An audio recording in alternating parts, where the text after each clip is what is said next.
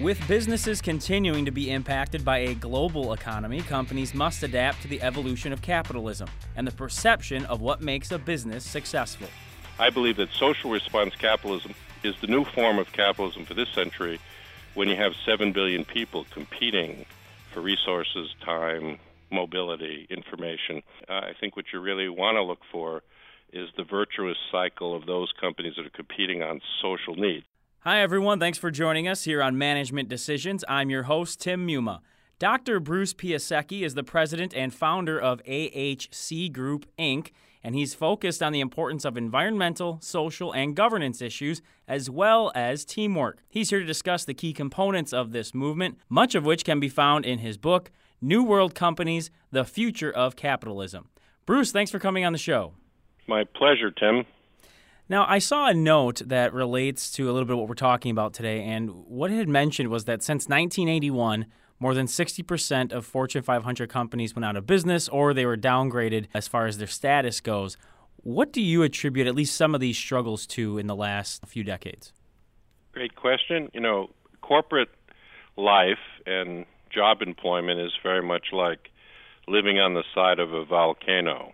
Um, no matter how good you are, you don't know when the lava and the explosion is to occur next. You know, so when I started my management consulting firm, Tim, in 1981, I put a laminated copy of the Fortune 500 in in a, an envelope, and I came across it. You know, when my company started earning in four continents, I looked at it again. and I said, "Oh my God, two thirds of these companies are no longer there." Right. Exxon bought Mobil, BP bought Amoco. Toyota bought some smaller auto suppliers. So that the the first lesson is that if you learn how to do more with teams and you learn how to do more with less, those are the two central themes that I have detected as employment news. That's what the people want to do. They want to find you on those themes in a very turbulent corporate world.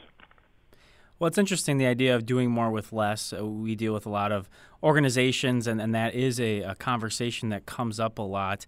Is that something that affects companies on a small level, or is it more of a broader scope? And, and the reason I ask is because a lot of people bring up, well, you know, yeah, you're hiring less people to do more jobs, and that's a, a, negative impact versus what you might be talking about and having the positive. How do you view kind of the, the balance of both? Yeah, in in my book, doing more with less, it's a uh, by good fortune, Tim, it made it to the New York Times bestseller list after the Wall Street Journal. I talk about three forms of less. One is less waste, you know, less idle gesture, less frustrated gesture, less resources. So when a company makes a car that goes twice as far per gallon, or when a supplier makes a product that answers a material need at 10 or 15 percent more efficiency, that's what we mean as the second kind of doing more with less. And then ultimately it all boils down to time. Hmm. How do you do more with less time? So sure. in my new book, New World Companies, I talk about the ascent of firms like FedEx or Flex who managed to get margin improvement by doing more with less through electronic design or logistical efficiencies. They they managed to create a response to these volcanic urgencies of the time and gain more market access that way and more product differentiation. So I talk about doing more with less in the positive sense. Sure. And that the people who are going to be employed in the future are people who I believe find in everything they do a balance between doing more as a part of a team. You know, they don't have to be the captain. They could be a role player, they could be a new kid on the block, but the idea of displaying in your interviews and in your early days teamwork, I'd like to talk to you about some of those tips and then doing more with less are the two central characteristics of these books. Well, since you brought it up, and we can jump into that as far as teamwork and tips as far as success in that area, uh, what are some of the key components that people should look at? Yeah, I, th- I think that I learned this by interviewing Navy SEALs, some corporate teams that I worked for, like uh, Warren Buffett's Shaw Industries, which mm-hmm. is the world's largest maker of flooring and also by interviewing great athletes. Like I had the advantage of interviewing Michael Jordan as well as Lance Armstrong, so I saw both the good and the bad. And it's all in doing more with teams. Right. And essentially, uh, captains are what run teams, not leaders. Hmm.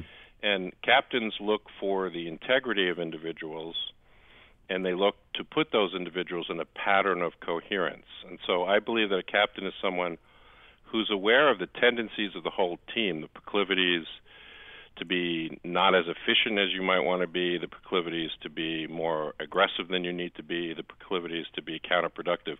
And that a true captain like Michael Jordan, I remember the interview with him vividly. He said, "Hey man, I had guys on my team like Scotty who were easily distracted. My job in his case was to forestall his distraction. I had guys like Scottie Pippen who were so graceful they didn't know how good they were, and my job was to make them understand. So I think we learn through teams how to suspend our individual time clocks, you know, where you're punching in and punching out, right. and flip over the hourglass of our own lives, however short they are or however long, and we come into a state of play that many of your listeners understand, where each grain of passing sand in the day to day work adds up to a sense of purpose larger than ourselves. If you can convey that feeling of teamwork, team coherence, team integrity, I think you'll fit in your job prospects. And I think that all great teams share shoulder strength like in a football team. They mm-hmm. have diversity and depth and range. And so a lot of the anxiety that a new employee can pass over and throw out the window has to do with the fact that teams really want that diversity and depth and range and talent. They don't want just one or two superstars. The best teams like the San Antonio Spurs or Chicago Bulls understand this. In fact, military teams actually have a phrase called shared actionable understanding where you know there's dozens of different levels and hundreds of different functions that, with remarkable regularity and through extensive training and team building, make sense. So I, I actually use the phrase in some of our work workshops called shared actionable understanding, which is the military equivalent sure. to what sports we call team coherence.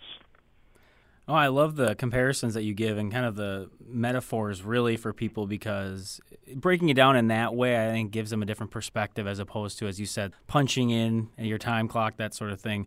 Uh, it gives us that unique perspective to it. I want to go back to something you mentioned. You brought up the word purpose, and I wanted right. to ask how that relates a little bit to the idea of social response capitalism. It's a, a term that you used. Where does that all fall into play? Does that relate to the idea of purpose? Is that simply something that businesses need to do as we go forward? And how do you view that as far as the broader scope? Sure. I think the 2008 financial crisis reminded the world that there are two different types of capitalism. There's highly volatile, speculative capitalism, and then there's this steadier type of capitalism you see in the great small and medium sized and large companies like FedEx or Toyota what what has happened after 2008 is the lens on risk has changed when you're trying to employ someone or in stock dynamics. You're looking for more stability, and and that's why in my new books I write about social response capitalism. The best firms like FedEx compete not only on price and quality, which have been the two holy father and sons, but through a tr- trinity of also competing on social needs, and hmm. those might be the need for faster information, the need for better team formation, the need for mobility, the need for cleaner water and more use of materials. And so I've come to conclude after, you know, being a management consulting for a third of the world's largest companies, my the eight people in my small firm have all learned that the best type of capitalism is one that continues to compound value across a decade. And some of the firms who work for Tim, like um, Veolia, or which is a Paris-based water company, or like Ingersoll Rand, have been around for more than a hundred years. You know, three lifetimes in a sense. Right. Um, and and that brings us back to the point about the firms that are the best employers, the firms that are the most satisfying to work with, have developed uh, ears, uh, almost like rabbit ears, that are attentive to the arts of competitive frugality, how to do more with less, and also attentive to how you work your team to do more with less. And so I believe that social response capitalism is the new form of capitalism for this century when you have 7 billion people competing for resources, time, mobility, information. You really can't afford to have a lot of companies thinking they're going to boom 30% growth annually. Uh, I think what you really want to look for is the virtuous cycle of those companies that are competing on social needs. So take Toyota, for example, mm-hmm. which I feature in the book New World Companies.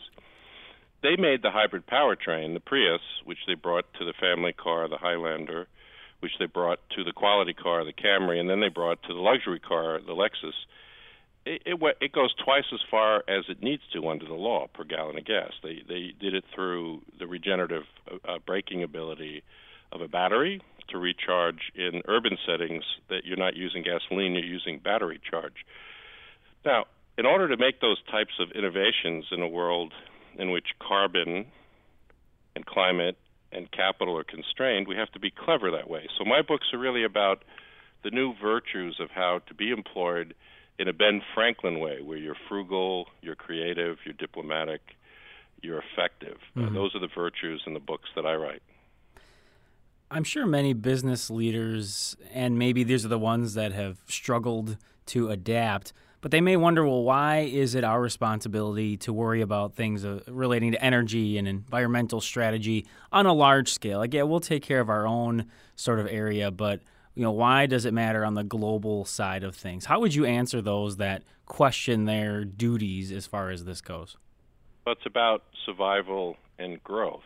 Um, I think that if you look at um, the way many nations are going, like I mentioned to you, we worked for Walmart in Africa. We worked for three companies in Canada.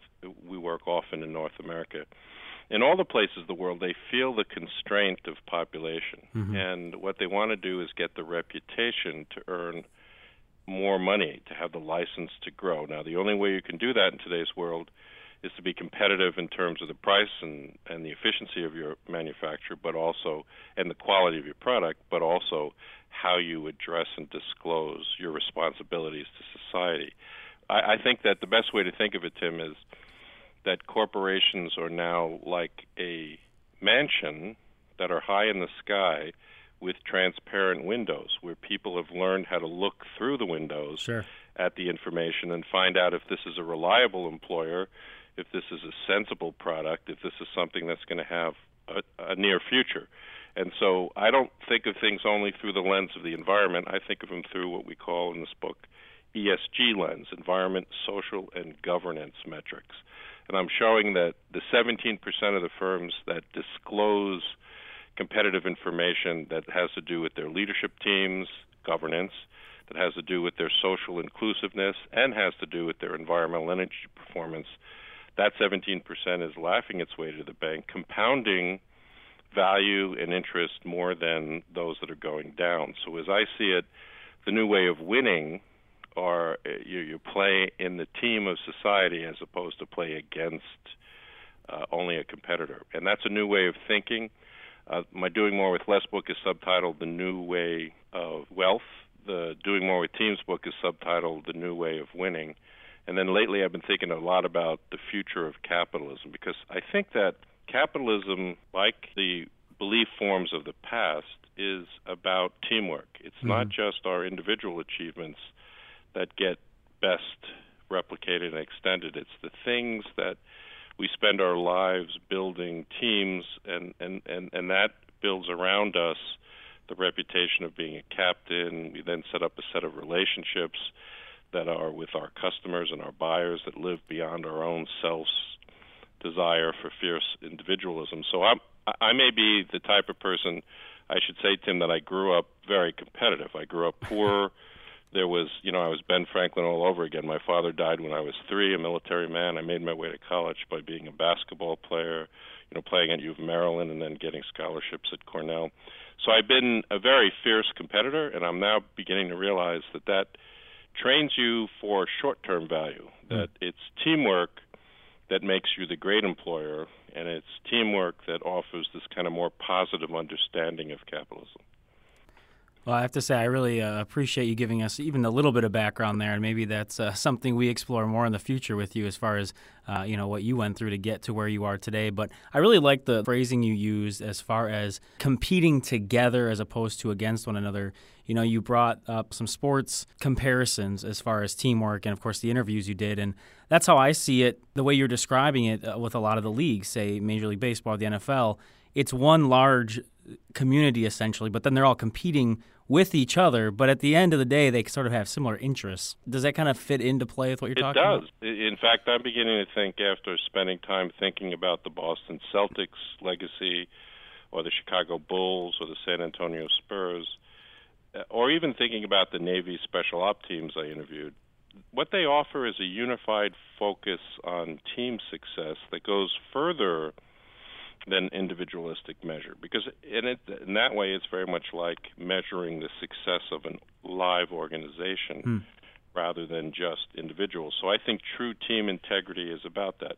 Now, the way to flip it for a minute and think about those in your listening audience that are wanting to get hired or wanting access to a team, I think that from a, a, a from a person who's managed uh, change in so many organizations that we've worked for, I want everyone to know that I believe the best firms, the firms that you really want to work for, invest in coachable hires rather than individuals that are high performers, right? But perhaps not loyal. Hmm.